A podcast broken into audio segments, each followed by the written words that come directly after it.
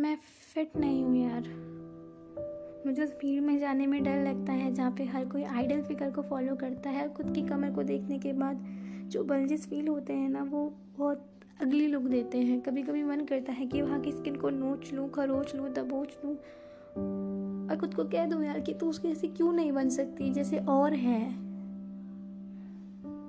जब मैं कभी बाहर निकलती हूँ तो मेरा मन करता है एक स्टाइलिश टॉप पहनूँ, एक अच्छा सा लुक बनाऊँ और बाहर निकलूँ। बट फिर याद आता है कि मेरे बल्जिस को देखने के बाद दूसरे इंसान मुझे यही कहेगा कि यू आर नॉट फिट जब मेरी साइड में एक ज़ीरो फिगर वाली बंदी खड़ी होगी और मैं उस डबल एक्सल टी शर्ट में खुद की कर्व को ढकने की कोशिश करूँगी, वहाँ पे मुझे शेमफुल फील होगा। एक शॉप के बाद मैं खड़ी थी। मैं देख रही थी लोगों को और लोग आते जा रहे थे, जाते जा रहे थे। उन सब में मेरी नज़र एक लड़की के ऊपर पड़ी। एक लड़की जिसका ज़ीरो फिगर था। शायद thirty six twenty four thirty six से भी कम। और उसकी साइड में दो बहनें थी जो कि टी शर्ट्स में थी डबल एक्सल उनके टी शर्ट्स में वो मोटी लग रही थी। उनका ध्यान पूरे टाइम उस टी शर्ट पे था। उसको थोड़ा लूज़ करने की कोशिश में, उसे थोड़ा नीचे करने की कोशिश में। जैसे मानो, कोई उनके कर्व्स को देख के ये कह रहा हो कि तुम्हें कोई हक नहीं बनता। ऐसे होने का। तुम्हें कोई हक नहीं बनता उस आइडल फिगर उस आइडल फिगर से अलग होने का। एक अजीब सी इनसिक्योरिटी होती है जब यार आप उस क्राउड का पार्ट नहीं होते। मन करता है वहाँ से भाग जाऊँ क्योंकि यार मैं उन जैसी बन नहीं पाती। कभी कभी लड़कों में वो broad chest broad biceps and triceps चाहिए होते हैं। क्योंकि लड़कियाँ उन्हीं को देखती हैं ना। और लड़कियों में एक आइडल फिगर क्योंकि शॉर्ट ड्रेसेस पहनने का मन तो मेरा भी करता है ना। बट फिर दिमाग में जब ख्याल आता है कि आप उस कैटेगरी में फिट नहीं होते तो ऐसा लगता है कि यार, क्यों नहीं? एक विल बोलती है कि मैं खुद को चेंज ना होने दूँ। और दूसरी विल बोलती है कि यार क्या तुम नहीं चाहती वैसा बनना? क्या तुम नहीं चाहती जैसे तुम और लोगों को अप्रिशिएट करती उनके फिगर के लिए, उनकी ड्रेसिंग स्टाइल के लिए? तुम खुद को भी करो। मगर फिर अंदर से ख्याल आता है कि क्या मैं खुद को बदलूँ सिर्फ़ इसके लिए कि और सारे लोग किसी और कैटेगरी को अप्रिशिएट करते हैं? क्या ज़रूरी है उस thirty six twenty four thirty six वाली कैटेगरी में आना या उससे भी कम आना? क्या ज़रूरी है एक एज के बाद फिफ्टी के जी से ऊपर वेट ना होना? क्योंकि वो अनहेल्दी शो करता है। अपने फेवरेट फ़ूड को छोड़ देना सिर्फ़ इसीलिए कि और के लोग क्या सोचेंगे मेरे फिगर के बारे में। समटाइम्स आई फेल लाइक कि जिम जाऊँ। जिम जाऊँ, उस कैटेगरी में फिट होने के लिए मेहनत करूँ बट मुझे वहाँ पे ऐसा लगता है कि शायद अगर मैं जिम जाऊँगी ना तो वहाँ पे मैं लोगों को देखूँगी। मैं लोगों को देखने के बाद खुद को देखूँगी। मगर यार, आपको पता है ना कि आप ऐसे क्यों हो? कभी कभी कुछ लोग ना पूरे पूरे दिन खाना नहीं खाते, सिर्फ़ इसीलिए क्योंकि वो उस कैटेगरी में फिट होना चाहते हैं।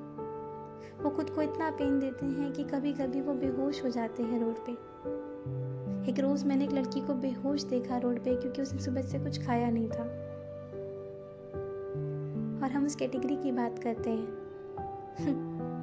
कभी कभी सोचने में ख्याल आता है कि क्या ज़रूरी है उस thirty six twenty four thirty six का होना? या फिर उस zero size with biscuit body का होना एक आइडल फिगर जो कि हर कोई रिकॉग्नाइज करे।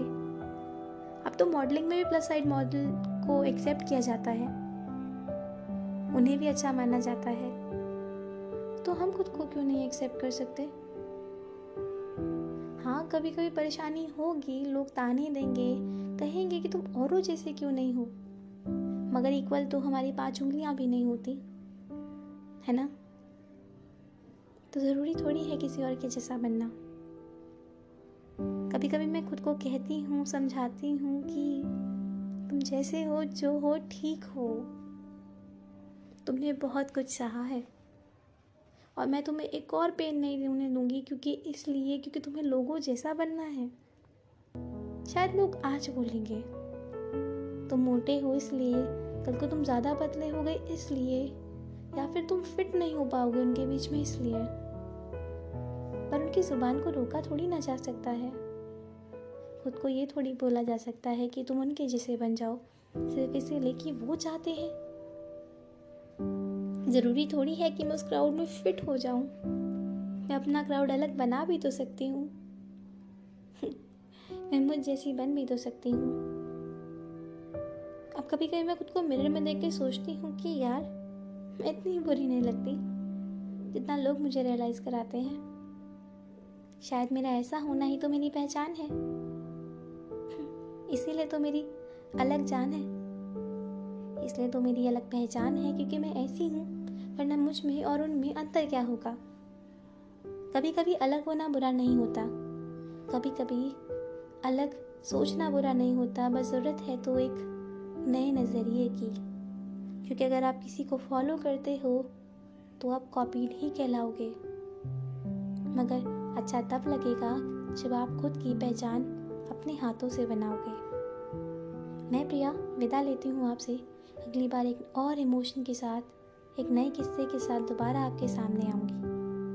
तब तक के लिए खुश रहें और खुश रखें, क्योंकि यहाँ पे आँसू तो हर कोई दे जाता है, मगर मुस्कान लाने में आपको बहुत वक्त लग जाता है।